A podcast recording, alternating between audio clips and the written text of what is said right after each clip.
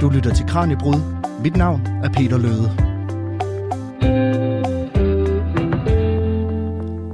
Sådan her lød det, da statsminister Mette Frederiksen gik på talerstolen til et pressemøde i statsministeriet den 11. marts 2020.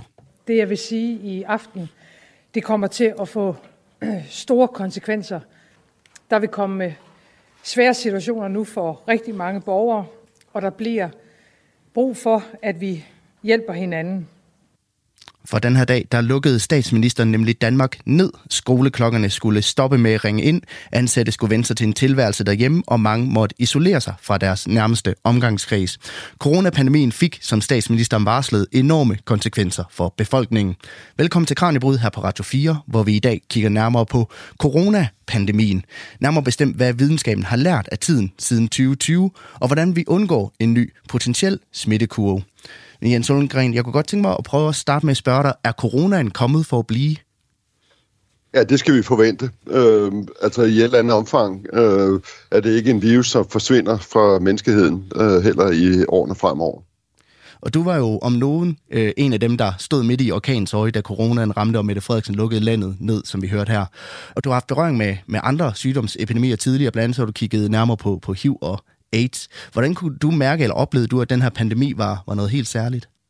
Jamen, det var jo et, øh, sådan et langsomt forløb i løbet af januar og februar 2020, øh, hvor vi jo troede til at begynde med den lignede SARS, som der havde skabt det mindre udbud i 2002-2003, øh, som der ikke øh, øh skabte en pandemi til så lige pludselig i februar at være klar over, at den her virus havde et helt andet smittepotentiale, øh, og havde øh, øh muligheden og evnen til at lave en, en reel pandemi. Og Bergamo-udbruddet selvfølgelig den 20. februar står jo sådan meget mejslet i mit hoved som der, hvor tingene, øh, det var the point of no return. Ja, og hvad var det, der skete der?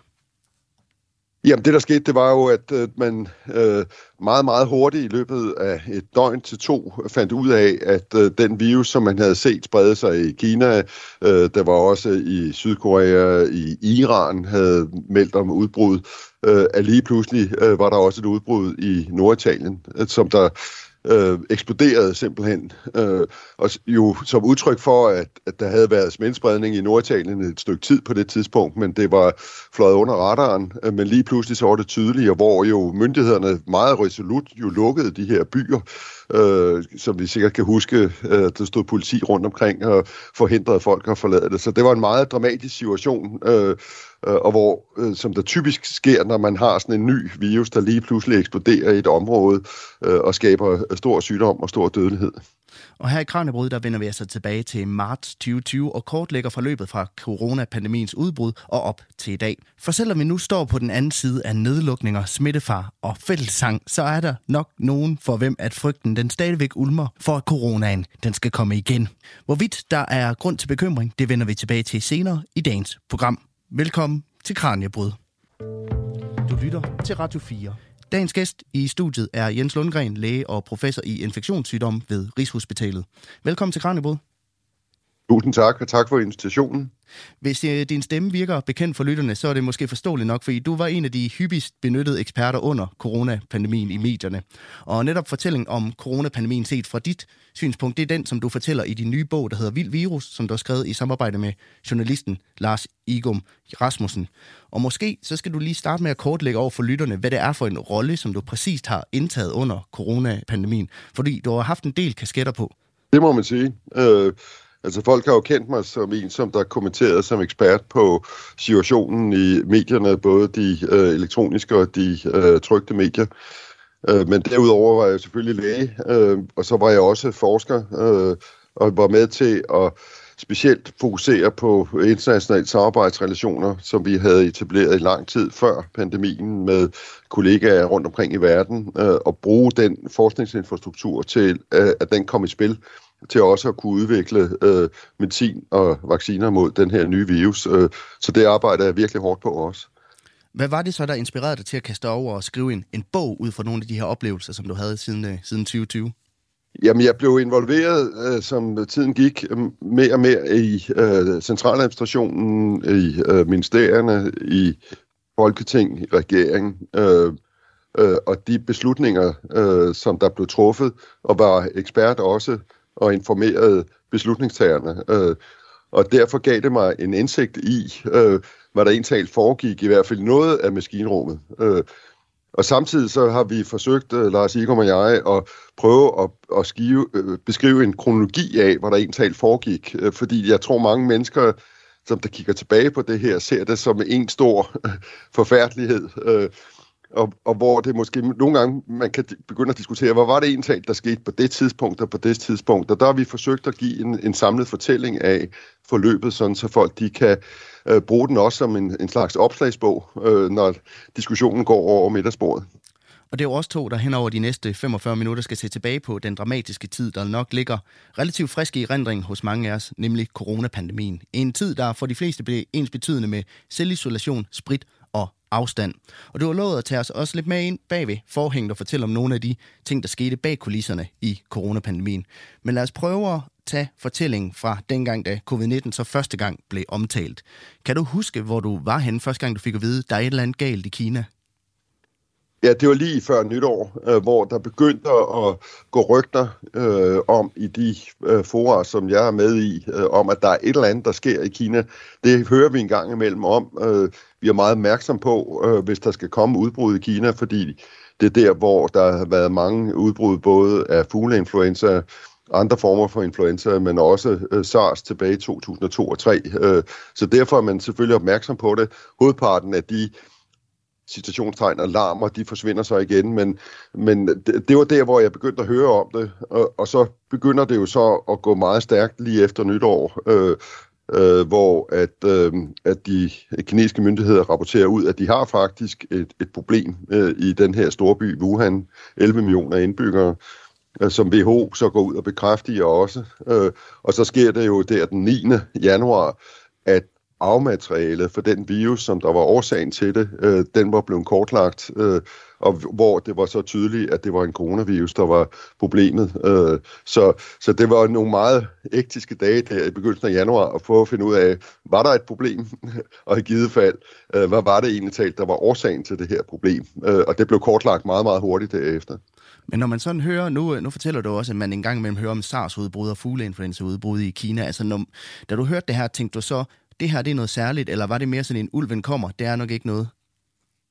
Ja, det, det vil være den umiddelbare tanke, fordi der er som sagt mange af de her signaler, som vi hører om, øh, som der går i sig selv igen, og hvor det så er en, en velkendt årsag, som der er til det. Øh, og man kan jo ikke hver gang øh, gå op i, i flitsbue, øh, så derfor så øh, må man lige prøve at finde ud af, og, og jo det, der gælder om, og det er jo også galt her under pandemien, lad os få nogle data på bordet. Hvad er det egentlig talt, vi snakker om her? Hvad er det for en type patienter? Hvad er det, de fejler? Og hvad er det, de er smittet med? Og det er som sagt, det er sådan den videnskabelige tilgang til at forstå udbruddet og få de her ting kortlagt. Og, og jo i den forbindelse er der, er der en sammenhæng mellem dem, der er deltager i udbruddet, altså hvordan er øh, smittevejene, øh, fordi det er meget, meget vigtigt for at forstå, øh, hvad det egentlig er, vi har med at gøre. Øh, og der må man jo komplementere de kinesiske, øh, mine kinesiske kollegaer for, at de var meget hurtige til at kommunikere det ud og forklare, hvad det egentlig var, de så, øh, sådan så vi andre vi kunne følge med på sidebanen der i løbet af januar måned.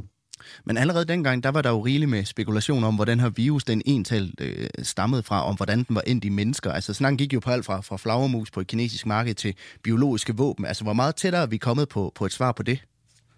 Ja, der er kommet meget, meget tættere på, øh, vil jeg sige. Der har været en række virkelig gode artikler her, øh, specielt i 2022, som der viser, øh, synes jeg meget overbevisende, at øh, smittespredningen fra dyr til menneske skete på det her wet market i øh, Wuhan. Øh, øh, præcis hvad det er for et dyr, som der var det, som var smittekilden til mennesker, er ikke kortlagt øh, 100%, men at det er et dyr, øh, som der er smittekilden over til mennesker, øh, er meget, meget plausibelt. Hvorimod diskussionerne og spekulationerne omkring, at det var et laboratorieuheld, er faldet i baggrunden, fordi der er ikke rigtig noget Øh, videnskab, noget data, som der understøtter den teori. Så det absolut mest sandsynlige, det er, at der er et eller andet dyr, som er blevet smittet, øh, formentlig af grundverden, øh, altså de her øh, hesteskoflagermus, øh, som jo har de her coronavirus, som der så er smittet til en mellemvært, som der så er blevet solgt på markedet,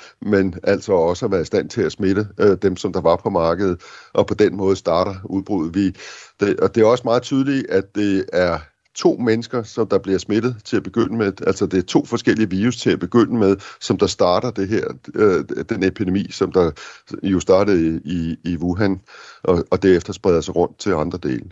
Hvordan ved vi det, at det var to mennesker helt specifikt?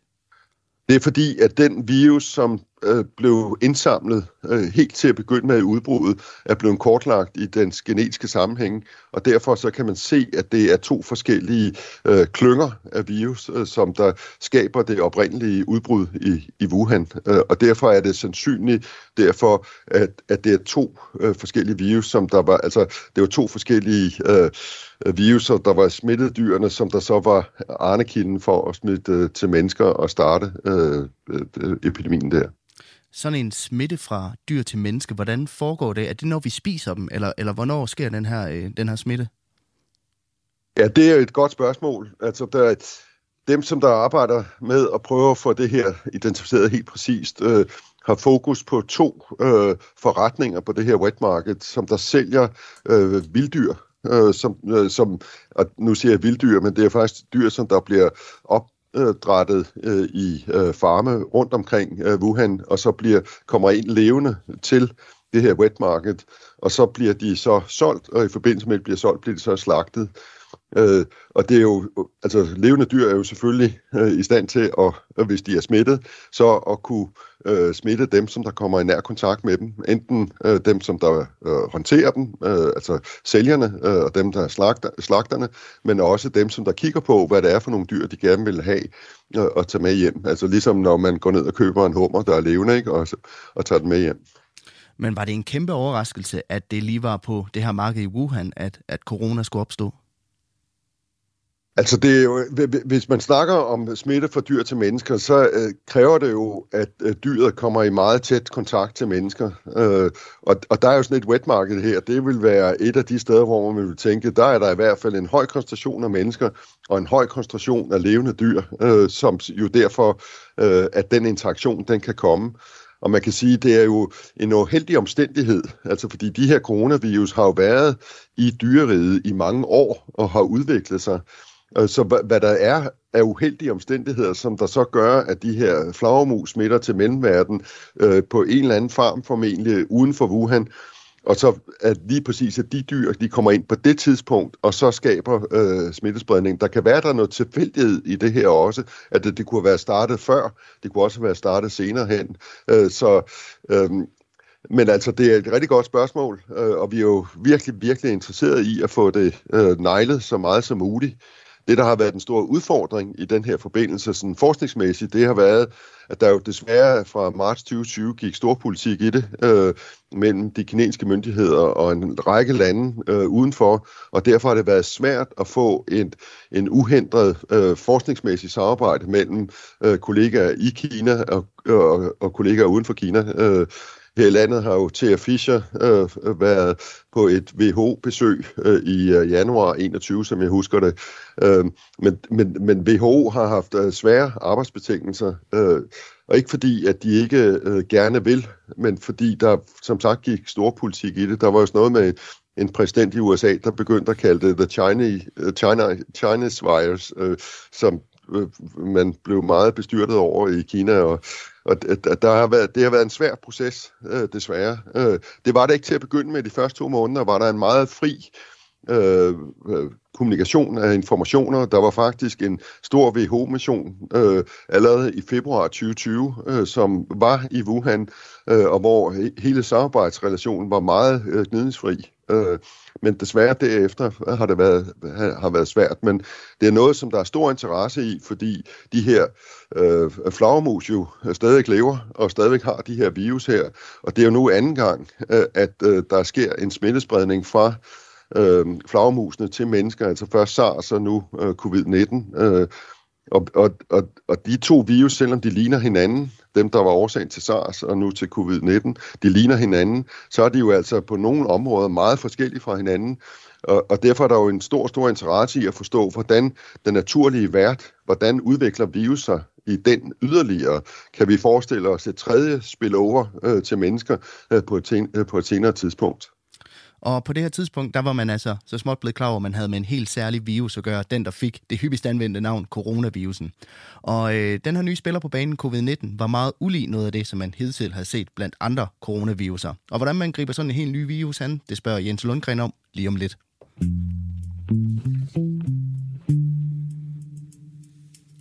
Jens Lundgren, vi har talt lidt om det, men hvor meget kendte vi generelt set til coronaviruser, da covid-19-pandemien den brød ud tilbage i 2020?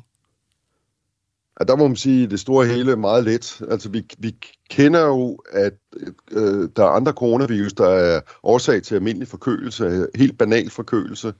Øh, omkring 5% af tilfælde af forkølelse forårsages af coronavirus, som er en coronavirus, som, som menneskerne har fået for mange, mange, mange år siden. Øh, ikke øh, uden der er nogen, der ved præcis, hvornår det skete. Øh, Øh, men ellers havde vores erfaring omkring coronavirus som en mere alvorlig sygdom, øh, det er kun øh, SARS-udbruddet i 2002-3, som altså var et, et udbrud, som der skabte en øh, høj dødelighed, men var nem at håndtere, øh, fordi dem, der var smitsomme, det var kun dem, der var alvorligt syge, og det vil sige folk, der typisk var indlagt på hospitalet. Det var også derfor, at mange smittilfælde var, var blandt sundhedspersonal, der passede dem, indtil man fandt ud af, at de faktisk var smittet med den her nye øh, coronavirus øh, tilbage i to til 3. Og, øh, og det kunne man jo så, da man først fandt ud af det, så kunne man så isolere dem, der havde symptomerne, øh, og derved fjerne smittekilden, og derfor øh, få øh, styr på udbruddet. Så det var rimelig nemt at håndtere, og det var vores erfaring øh, på det tidspunkt. Øh, i januar 2020. Øh, det var den bog, vi slog op i. Hvordan håndterede vi SARS i det tidspunkt? Okay, vi skal have fat i dem, der er symptomer, for dem isoleret, og så længe vi har det, så skal det nok gå. Og det var også indtrykket, øh, som du sikkert kan huske, mm. til at begynde med, at det var det, der var indtrykket. Det her, det er til at håndtere. Øh, og, og der er jo så nogle, nogle situationer i løbet af februar 2020, som der lige pludselig viser, jamen det kan godt være, at den her, selvom den ligner den anden meget, har den nogle andre egenskaber øh, herunder, at også folk, der ikke har symptomer, kan være smittekilden, altså kan smitte videre til andre. Og så er det en helt anden bog, vi slår op på, nemlig den bog, som der siger, en coronavirus, der kan lave pandemier og skabe alvorlig sygdom, lungebetændelse. Øh, og den, det kapitel, det var blankt på det tidspunkt. Hvad, hvad er det så for en proces, der går i gang, når man sådan rent videnskabeligt konkluderer, at den her virus, den, den kender vi faktisk ikke? Jamen, der går rigtig mange parallelle processer i gang. Altså, der er nogen, som der er meget fokuseret på epidemiologien, altså hvordan smittemønstrene er i befolkningen, øh, som nummer et øh, øh, finder ud af at få lavet diagnostiske tests, sådan så man kan finde ud af, hvem der er smittet og hvem der ikke er blevet smittet, blandt dem, der har symptomer, der kunne ligne det. Altså, og på den måde forstå øh, smittevejene øh, og smittekilderne, øh, som det er helt til at begynde med. Og så jo meget, meget hurtigt begynder man så at tænke på, okay, nu har vi den her virus her, vi kan se den for lungebetændelse, som der kan hos nogen udvikle sig til lungesvigt, øh, og folk kommer i respirator, og folk de dør. Øh, det er i øvrigt et lidt besynderligt sygdomsforløb, som vi ikke har set tidligere. Hvordan kan vi behandle det? Øh, Øh, hvad, hvad for noget medicin har vi på forhånd liggende i skabene, som vi kunne tænke os kunne virke mod det. Det må vi lige have gravet frem som den ene proces. Og den anden proces, det er, kan vi på en eller anden måde skabe en immunitet blandt dem, der bliver smittet, øh, øh, eller før man bliver smittet, øh, sådan så man kan undgå at blive smittet, altså øh, udvikle en form for vaccine. Og det var der jo til at begynde med faktisk ret store forhåbninger om, at man kunne udvikle en vaccine, fordi man kunne se, at folk, øh, når der blev smittet øh, og som overlevede, at de, de, kunne, de evnede, deres immunsystem evnede at fjerne virus fra kroppen igen relativt effektivt. Så den immunitet, som vores øh, krop kan lave, øh, som der kunne slå infektionen ned, kunne vi efterligne den i en vaccine. Øhm, og der vil jeg sige, allerede i øh, slut april primo maj øh, var der øh, prototypen på en vaccine, øh, som der så udviklede sig i to spor øh, derefter, øh, fordi det på det tidspunkt blev sandsynligt, at en vaccine faktisk kunne udvikles mod det her. Og så gik det jo bare over stok og sten for at, øh, at udvikle behandling og udvikle vacciner, øh, og som der jo kom gennembrud det ene efter det andet øh, derefter. Hvornår blev de danske myndigheder så klar over, at der måske skulle holdes ret grundigt øje med, med den her virus, der udviklede sig over i Asien? Og hvornår blev du selv klar over, at det nok ikke holdt, at, at den ikke kom, kom til Danmark? Jamen, det er sådan en begyndende... Altså, jeg, jeg, jeg er klar over, at folk sådan et bagudskud måske lidt tidligere konkludere på det. Jeg, jeg lavede selv en, en dagbog, så jeg ved, hvad jeg tænkte mm. i, i nutid på, på det tidspunkt. Øh, og, og jeg kan se, at der er nogle ting, som der modner min, mit, mit blik på det. Det første er, at øh, det undrer mig, at myndighederne i Wuhan, de lukker Wuhan ned den 20. Øh, øh, januar. Det skulle ikke være nødvendigt, hvis det er SARS, fordi der skal man kun finde dem, der har symptomer øh, og isolere dem. Der er ikke grund til at lukke hele befolkningen ind i deres øh, lejligheder. Øh, de forklarede ikke helt, hvorfor. Øh, så er der et berømt udbrud i München, hvor der er en øh, kinesisk kvinde, som der møder nogle øh, tyske forretningsforbindelser ganske kort, mens hun ikke har symptomer og smitter dem. Okay, det var alligevel mærkeligt, men det var jo kun én person, som der smittede til tre andre. Hvad er, kan det, er det virkelig sådan, det er? Øh, og så er der jo den her meget berømte episode, som der, jeg tror mange kan huske tilbage på, det her krydstogsskib, som der ligger i Yokohama øh, øh, havn, øh, og hvor der er øh, flere tusind mennesker ombord, og hvor man evakuerer alle de øh, alle dem, der har symptomer, men stadigvæk kan man se smittespredning øh, i, på det her skib her. Og i øvrigt jo helt utroligt, at man lader folk blive i deres hytter frem for at rømme skibet. Øh, men, men det er så en anden sag, en anden diskussion. Men, men det blev sådan et live-eksperiment på, øh, at der var altså et smitteproblem øh, selv øh, blandt folk, som der i øvrigt ikke havde symptomer. Øh, og der begynder billedet at ændre sig til det her. Det er altså noget andet, end det vi troede oprindeligt, nemlig at det her det kun var SARS, som vi kunne nedkæmpe. Og så kom jeg jo så Bergamo-udbruddet der den 20. februar, som der slår hovedet på sømmen, øh, at det her, det er noget nyt. Begynder man så så småt at forberede sig på, at det eventuelt kunne, kunne komme til Danmark? Ja, der begynder at blive snakket om det, øh, men det er jo, øh, jeg vil sige, de snakke i hvert fald begynder at accelerere for voldsomt der, da, da Bergamo-udbruddet kommer, fordi der, der står det klart, at det her det er ikke et spørgsmål om, hvis øh, smitten kommer til Danmark, det er et spørgsmål om, hvornår den kommer øh, til Danmark, og, og der var der begyndte øh, maskineriet virkelig for alvor at, at accelerere.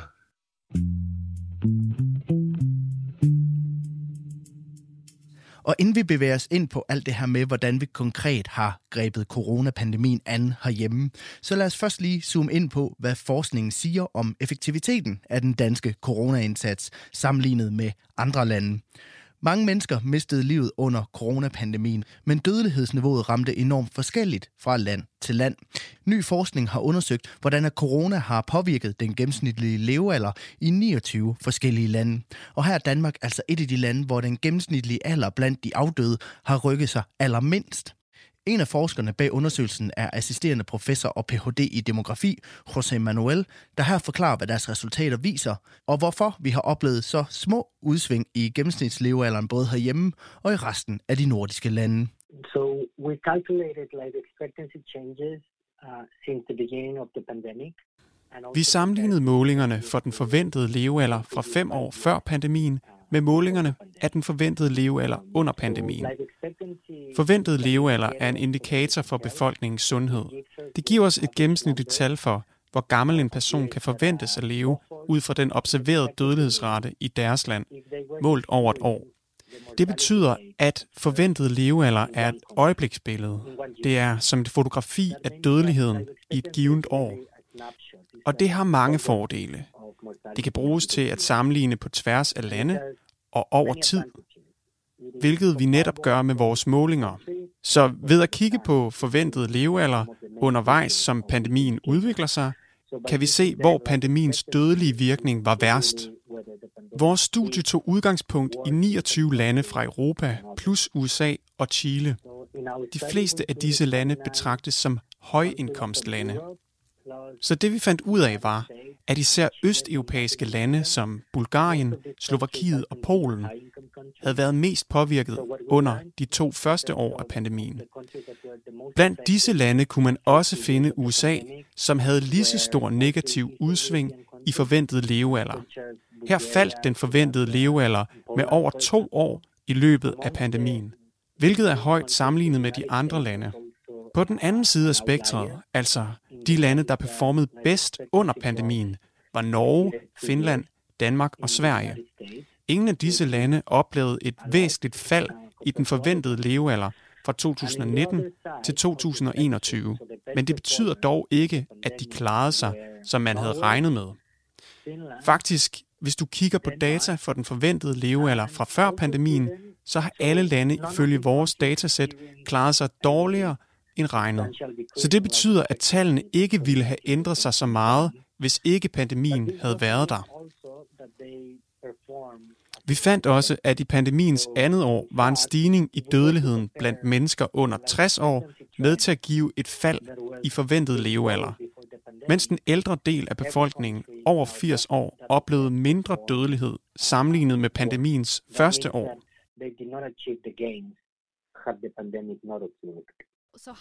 Så hvor godt klarede Danmark sig i forhold til de andre lande?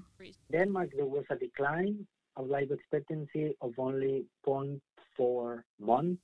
I Danmark var der fald i forventet levealder på blot 0,4 måneder fra 2019 til 2021. Så et udsving, der ikke er særlig signifikant, og måske bare kan skyldes tilfældige fluktuationer. Så Danmark var blandt de lande, der klarede sig bedst i vores målinger. Fandt I ud af, hvorfor Danmarks tal var så gode?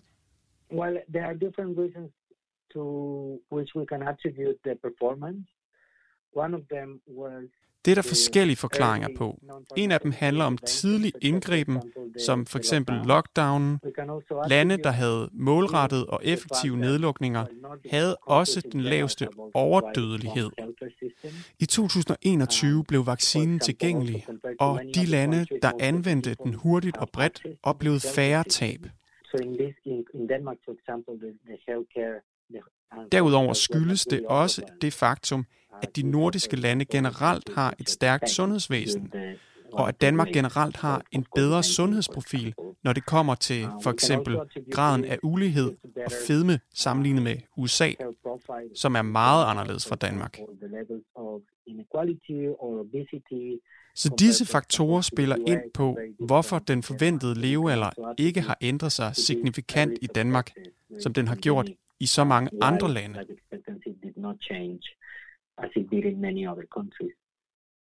Det var Tine Brink Hansen, der stod for interviewet, og Seja Willesen, der havde spiket den danske oversættelse. Du lytter til Radio 4. Det gør du nemlig, vi er i gang i Kranjebrud, hvor vi har fået selskab af professor i infektionssygdom Jens Lundgren fra Rigshospitalet. Han er aktuel med bogen Vild Virus, der er en gennemgang af coronapandemien, set fra en, der selv stod midt i det hele. Og øh, Jens, hvordan oplevede du tiden op til nedlukningen i marts hos jer på Rigshospitalet?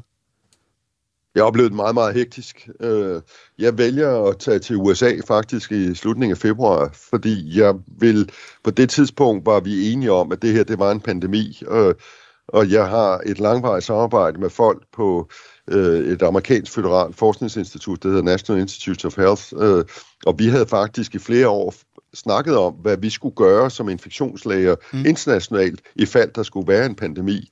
Øhm, så derfor tog jeg flyveren til USA, fordi nu var det der, det vi har snakket om i overvis. Øh, så at prøve at planere, hvad var det, vi skulle gøre i første omgang. Øh, og der øh, faldt valget så på at studere noget medicin, som vi mente kunne hjælpe dem, der blev indlagt, og få sat det studie op, og i øvrigt få mobiliseret rigtig mange kollegaer rundt omkring i verden, som der skulle så hjælpe til med at få undersøgt de her ting her, altså få udbygget en øh, global forskningsinfrastruktur, som vi sådan set allerede havde, men nu skulle vi så, det var så fokuseret på HIV, nu skulle vi så den drejet over til, nu skulle vi i stedet for HIV-forskning øh, lige pludselig fokusere på at lave studier som mod, mod den her nye virus her.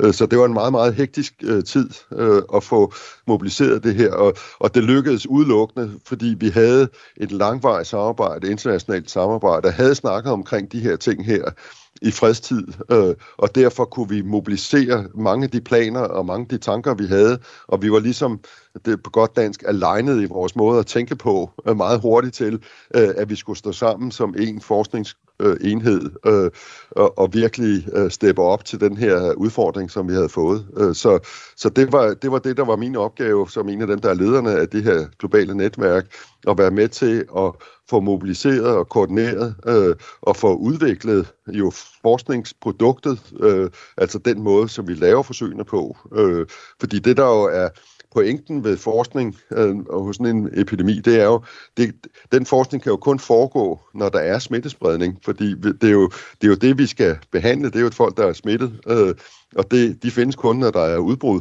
Så vi skulle, være, vi skulle være meget hurtige til at få mobiliseret den forskningsinfrastruktur. Og det gik over stok og sten, kan jeg helt til at sige. Normalt tager sådan noget øh, et år eller to år for at forhandle færdig, øh, og økonomi og frem og tilbage. Og det var ting, som der blev klaret i løbet af en weekend. Så det var, der var alle gode kræfter blev sat ind på det tidspunkt. Men generelt set, når vi taler om sådan noget som coronastrategier og, og, og så videre, altså hvor, hvor meget strategi kan man reelt set ligge for en pandemi med en sygdom, man ikke kender så meget til? Jamen, du kan ikke lægge, øh, du, du kan ikke lægge en minutøs strategi, men du kan, du kan have nogle øh, måder at tænke på. Øh, du kan have koordineret den måde at tænke på, øh, og få i øvrigt få de data, som der så langsomt, eller i det her tilfælde meget hurtigt blev akkumuleret, forstå dem og fortolke dem, sådan så du får målrettet det, som du mere generisk har beskrevet og aftalt, at det så bliver meget fokuseret på den øh, udfordring, der præcis er.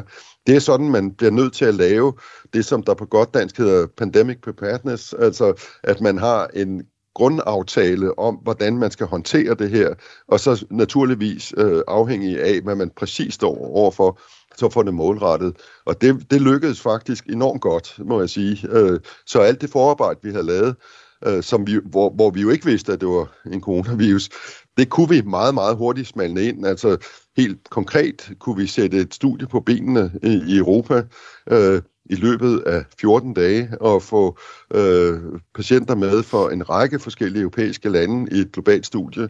Øh, og det kunne vi kun have gjort, fordi vi havde nogle sådan, forhåndsaftaler om, hvordan det skulle øh, fungere, øh, og så i øvrigt, øh, at man havde et gnidningsløst samarbejde øh, globalt omkring det.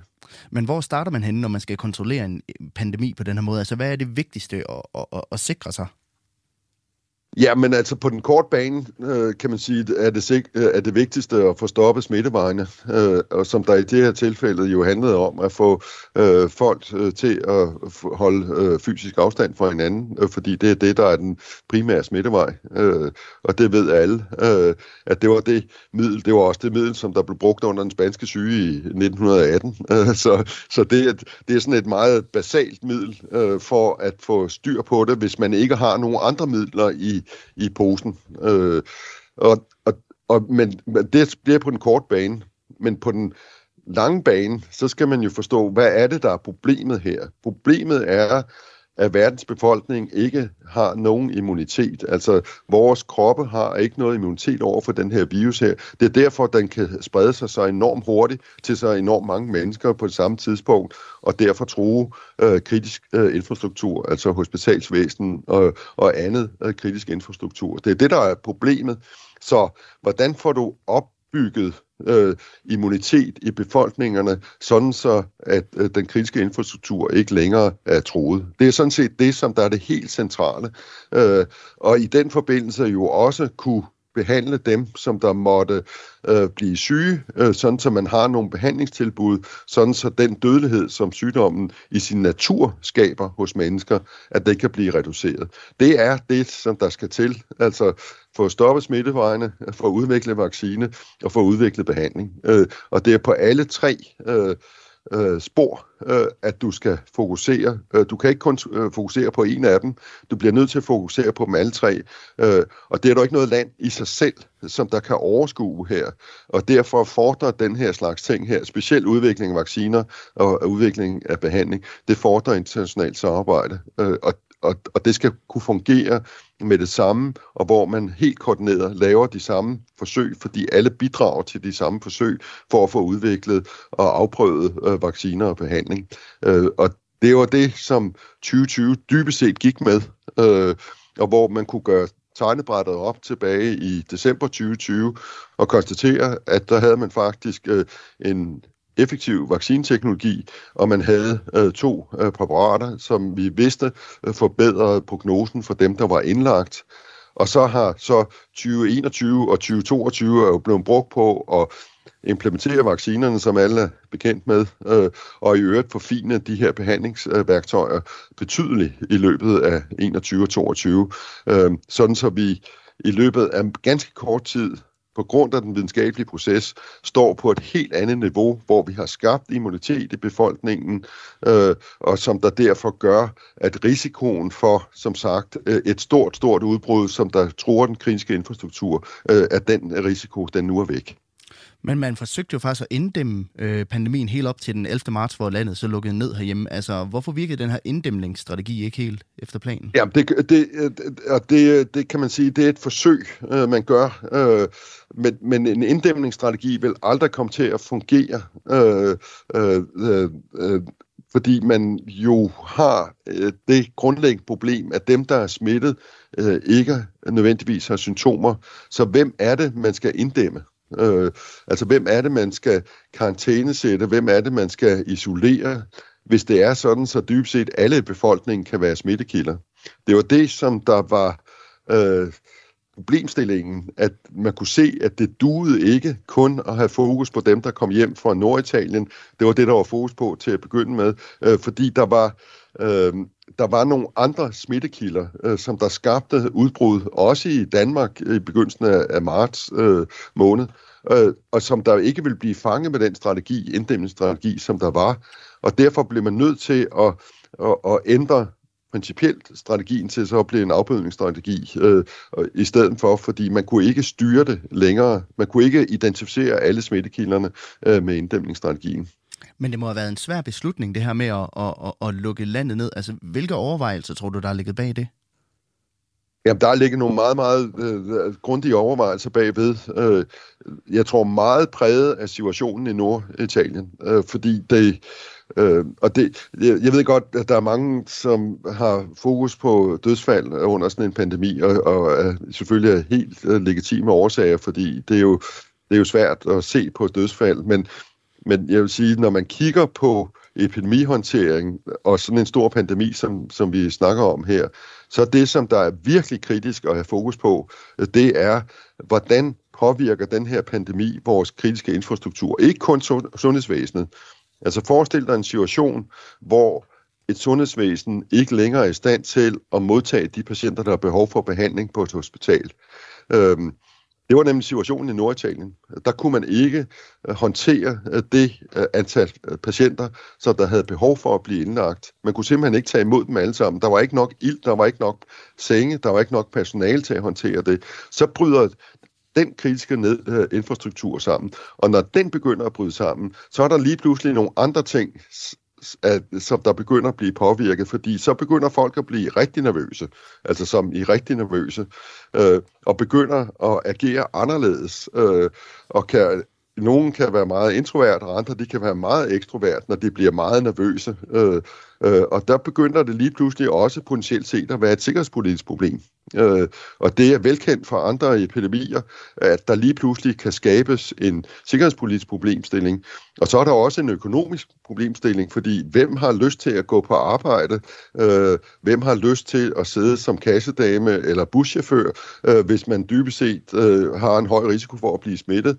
Og så er der lige pludselig nogle andre at, altså, hvordan får man mad ud til supermarkederne? Øh, hvordan får man øh, øh, solgt de øh, varer, som der skal være? Så der er mange ting i samfundet, der kan blive påvirket, hvis man ikke får styr på smittespredningen relativt effektivt. Øh, øh, og og, og det, er jo, det er jo de overvejelser, der ligger bagved, øh, og hvor man kunne se, hvor galt det kunne gå øh, ud fra situationen øh, i Italien, og jo var stålsat på, at det måtte ikke ske i Danmark. Øh, og det kunne vi nemlig tillade os øh, og, og ligesom tage, tage bestik af, øh, hvad situationen var i Norditalien, fordi de fik virus ind i landet, før vi fik det. Øh, og derfor havde vi nogle uger til at evaluere, hvad er det egentlig talt, vi skal gøre, på baggrund af den erfaring, øh, som andre lande, som der havde fået den tidligere, havde oplevet. Så man kan sige, at nøglen til coronapandemien og til at løse hele den her internationale krise, det er simpelthen det internationale forskningssamarbejde. Det er helt afgørende. Altså pandemi, som øh, i navnet øh, ligger der jo, det er en verdensomspændende øh, epidemi af en ny øh, alvorlig virus. Øh, og derfor er det jo en, øh, en situation, hvor alle og så inden for mit område, alle øh, lægekollegaer rundt omkring i verden, kunne nikke genkendt til, at det var den samme sygdom, øh, som de alle sammen så, øh, fordi det var forårsaget af fuldstændig den samme virus.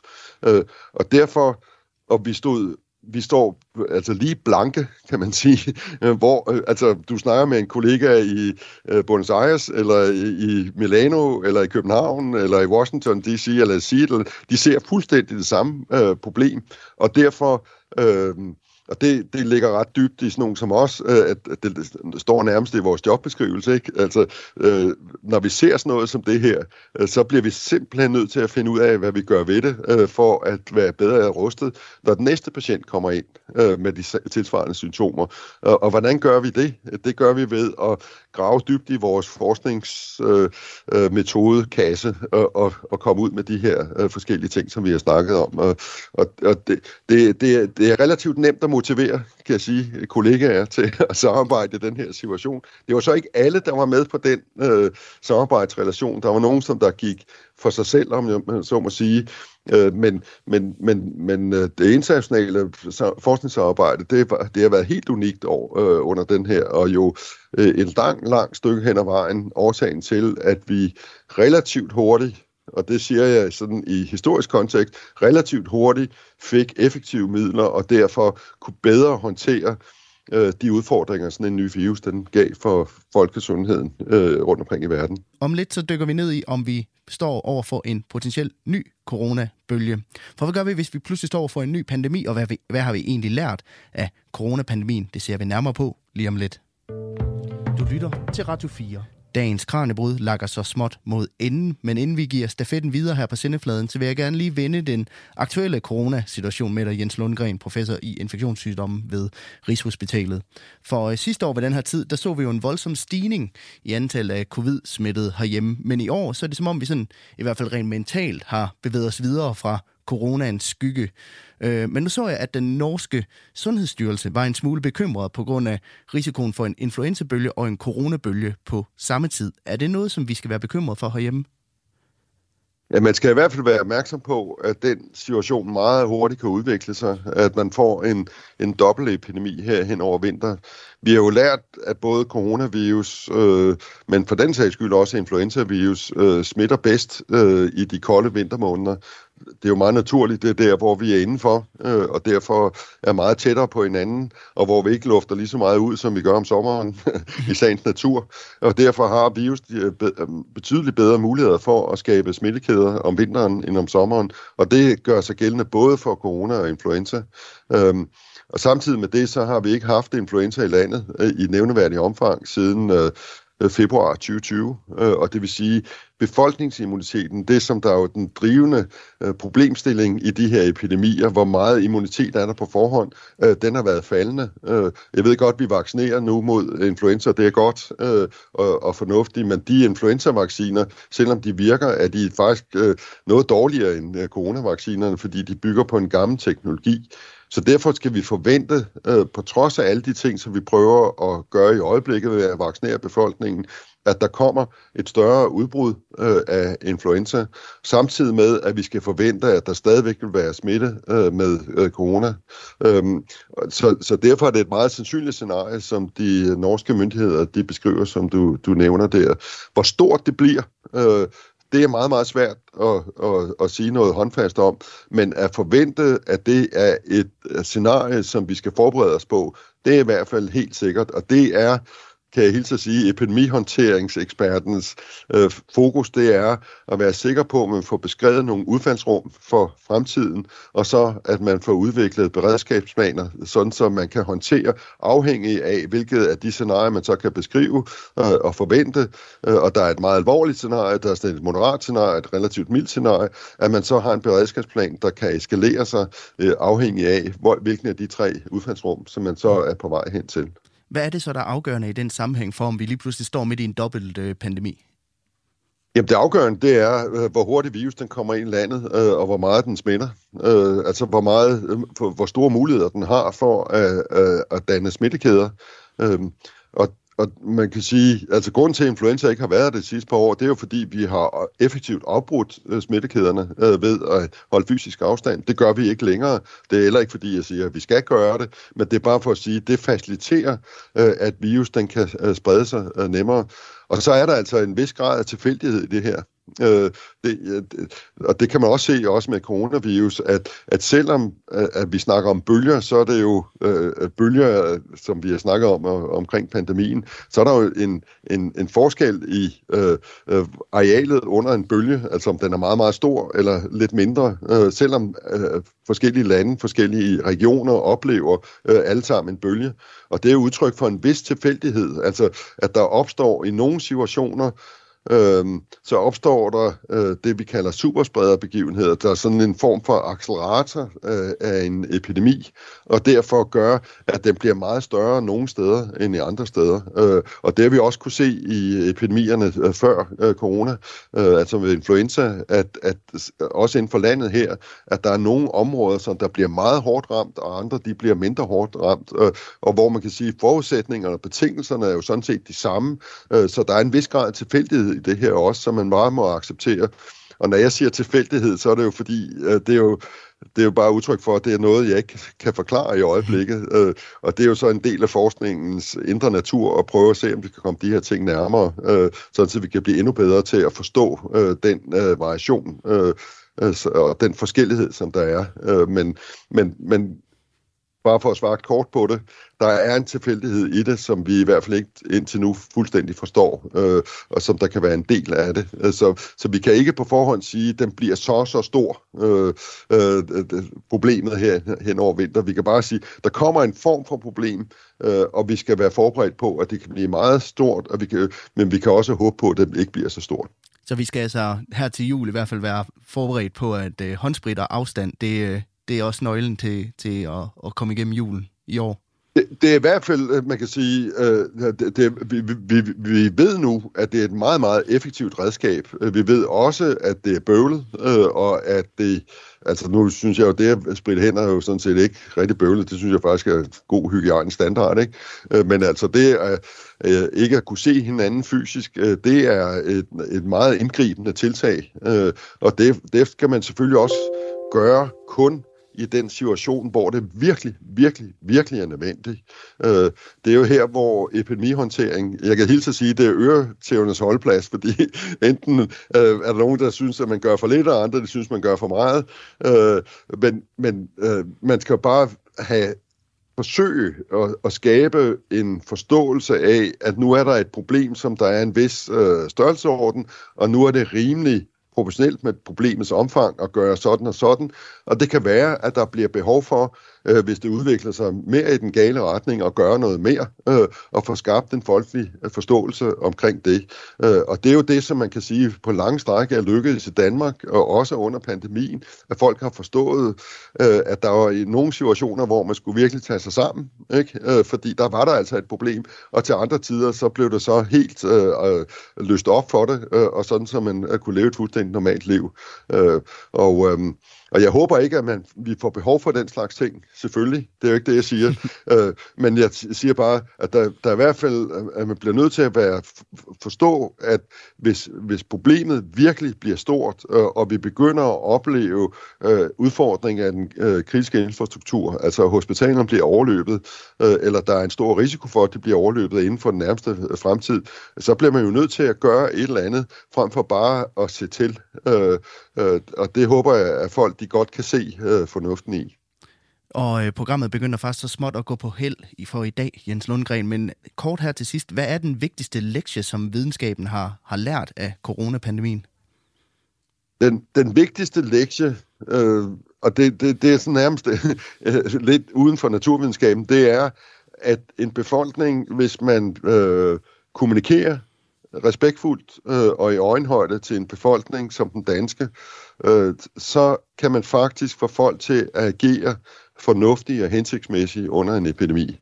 Din bog, Vild Virus, som du har skrevet med, sammen med Lars Igum Rasmussen, den kan fås i Handlen Nu, og der kan man altså læse meget mere om corona, og meget af det drama, der også foregik bag kulissen. Jens Lundgren, tak fordi at du vil øh, komme forbi studiet i dag og give os et indblik i coronapandemien.